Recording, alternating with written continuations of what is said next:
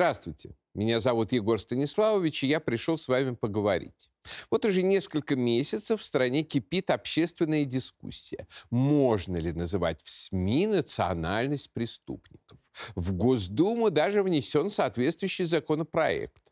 Хотя, по сути, он противоречит логике российского законодательства. Дело в том, что по нашему закону человек, становящийся объектом уголовного расследования, лишается права на защиту персональных данных. И попытка защитить информацию о национальности преступников, по сути, является предоставлением им привилегий. Причем все понимают, что чаще всего происхождение преступника легко опознать по фамилии и по месту рождения. Значит, на следующем шаге апологеты анонимности этнокриминала потребуют следующую привилегию. Запрещено будет называть фамилию.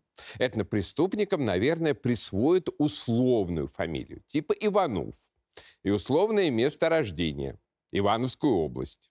И о соответствующих происшествиях мы будем узнавать из новостей, сформулированных как-то так. Такого-то числа гражданин Иванов, уроженец Ивановской области, ударил ногой в лицо пятилетнего сына, повздорившего с ним гражданина Синичкина. Самое главное, всем все будет понятно. Поведенческий почерк-то не подделаешь. Тема эта и в самом деле важная, поскольку именно во второй половине 2021 года в России чрезвычайно обострилась проблема этнокриминала.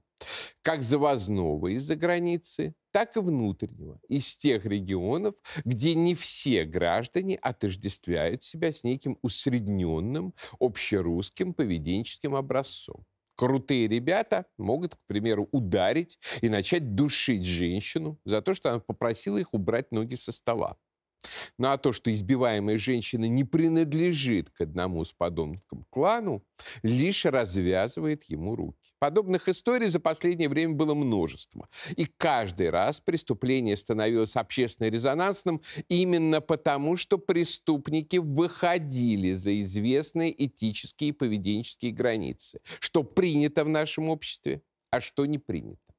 Например, у нас существует категорический запрет нападать на детей.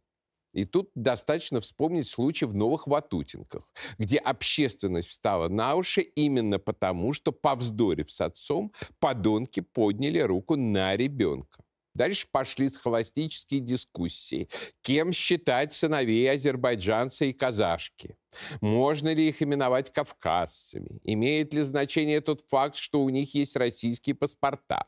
Хотя на примере теракта в петербургском метро в апреле 2017 года, совершенного недавним гражданином России, уроженцем Ожской области Киргизии, этническим узбеком, совершенно понятно, что само по себе наличие орласто-коронастого паспорта не значит почти ничего и говорит в основном о чудовищном провале наших миграционных служб на пути отбора кандидатов на гражданство. Но важнее тут не то, что тот или иной человек имеет иное, нежели русское этническое происхождение, и не то, кавказец он или нет, а то, что он ведет себя опасно, отклоняясь от принятого в обществе стандарта. Он может напасть на ребенка или на женщину. Он может счесть одиноко идущую по улице женщину своей законной добычей, а потом оправдываться тем, что ему показалось, что она призывно виляет бедрами. Он может применить оружие против безоружного и считать это проявлением доблести и хитрости. Он может забить стрелку в стиле «приходи один, мы тоже одни придем, оружие не бери, мы сами возьмем». Вот это, если так можно выразиться, неконвенциональное поведение, которого мы не ожидаем от члена нашего общества и которое от этого особенно опасно, как опасно, к примеру, мина, лежащая посреди Невского проспекта.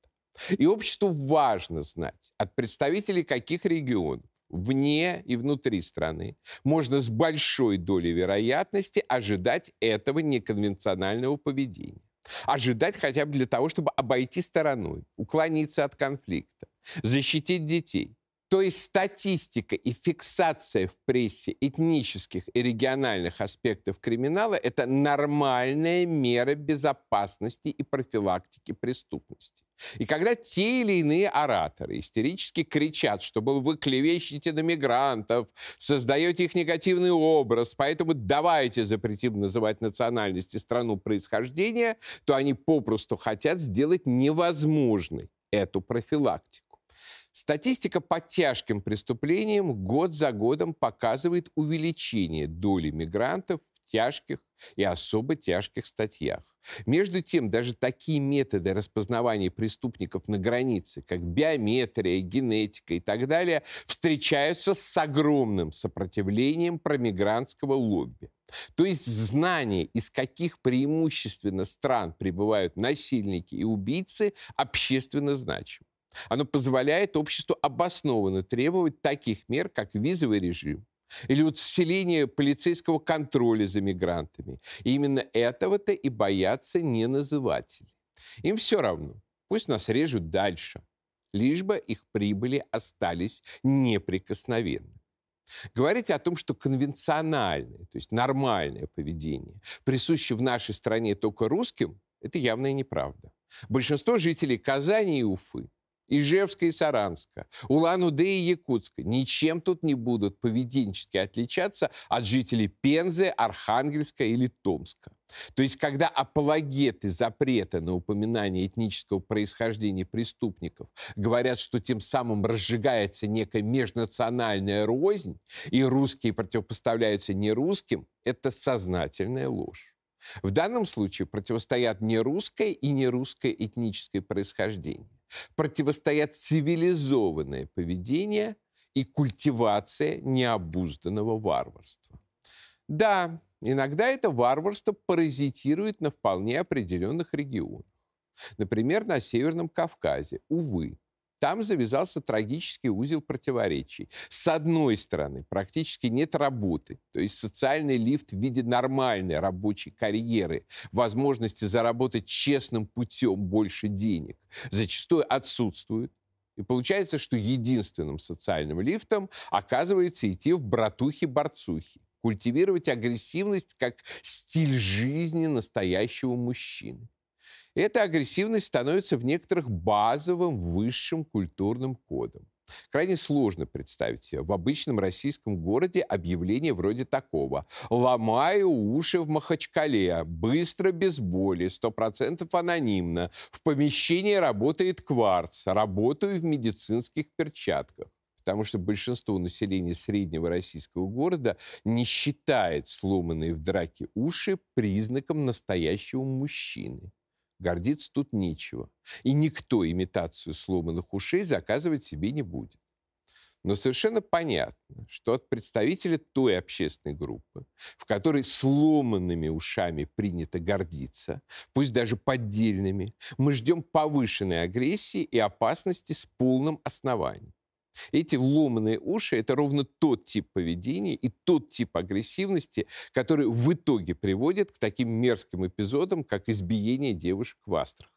Когда говорят, что поступки одного человека не должны класть пятно на все этническое сообщество, это верно в том случае, если само сообщество не навязывает этому отдельному человеку определенных поведенческих практик, ведущих к повышенной общественной опасности. Гордость своей агрессии, принятие насилия как способа решения проблем, страх показаться слабым, вот если все это передается от поколения к поколению, да еще и обостряется вне традиционных клановых связей на территории, так сказать, чужаков, да еще и общины или диаспора и так далее, имеет привычку не выдавать своих, активно настаивать на их невиновности и безнаказанности любой ценой, то во всех этих случаях знать, какая именно этническая и культурная традиция, какая страна происхождения поставляет нам особо криминальных типов, не только можно, но и обязательно нужно. Почему же наши многонациональные активисты с таким остервенением настаивают на запрете соответствующих упоминаний? Хотя сами отлично понимают, что речь идет о Филькиной грамоте. И все всем все равно будет понятно. Тут все дело в сложившейся в нашей Российской Федерации крайне странной структуре межнациональных и межрегиональных отношений. В соответствии с доктриной о многонациональной России, отдельная, отличная от русского большинства национального идентичность, рассматривается как нечто сугубо положительное, как своего рода орден, как источник привилегий. Если вы не русский, не ведете себя как русский, значит, вам почет и уважение. И даже власти почти поголовно русских регионов будут расшаркиваться про 100 народов Вологодской области. А уж если этносу досталась национальная республика, то вообще пир горой.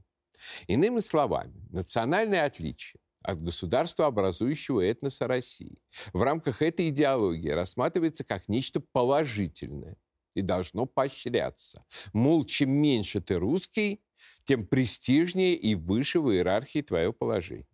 Именно поэтому защитники такого подхода к России стремятся к тому, чтобы этническое происхождение связывалось только с позитивом, песнями и плясками, грантами на развитие национальных культур и расшаркиванием перед диаспорами, символикой почти независимых республик. А все плохое должно быть анонимным или относиться насчет этноса, составляющего 80% большинство в стране.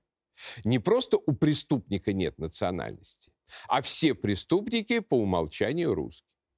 Нетрудно понять, что такая конструкция межэтнических отношений грозит распадом страны.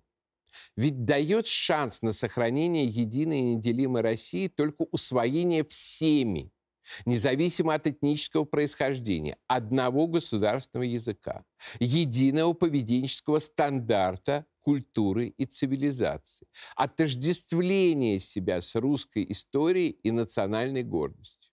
Из какого этноса не происходил бы человек, он должен гордиться как своими предками, так и тем, что в рамках всемирной истории и культуры и по своему поведению сегодня он русский. Если же мы будем выдавать призы за нерусскость, если этнокриминальное поведение будет приветствоваться и защищаться, если дикость и варварство будут объявляться чьей-то культурной традицией, то никакой России довольно скоро просто не будет. Хотят анонимизаторы этнопреступности такого развития событий или не хотят, они на него объективно работают. А пока я прощаюсь. Но наш разговор не кончен.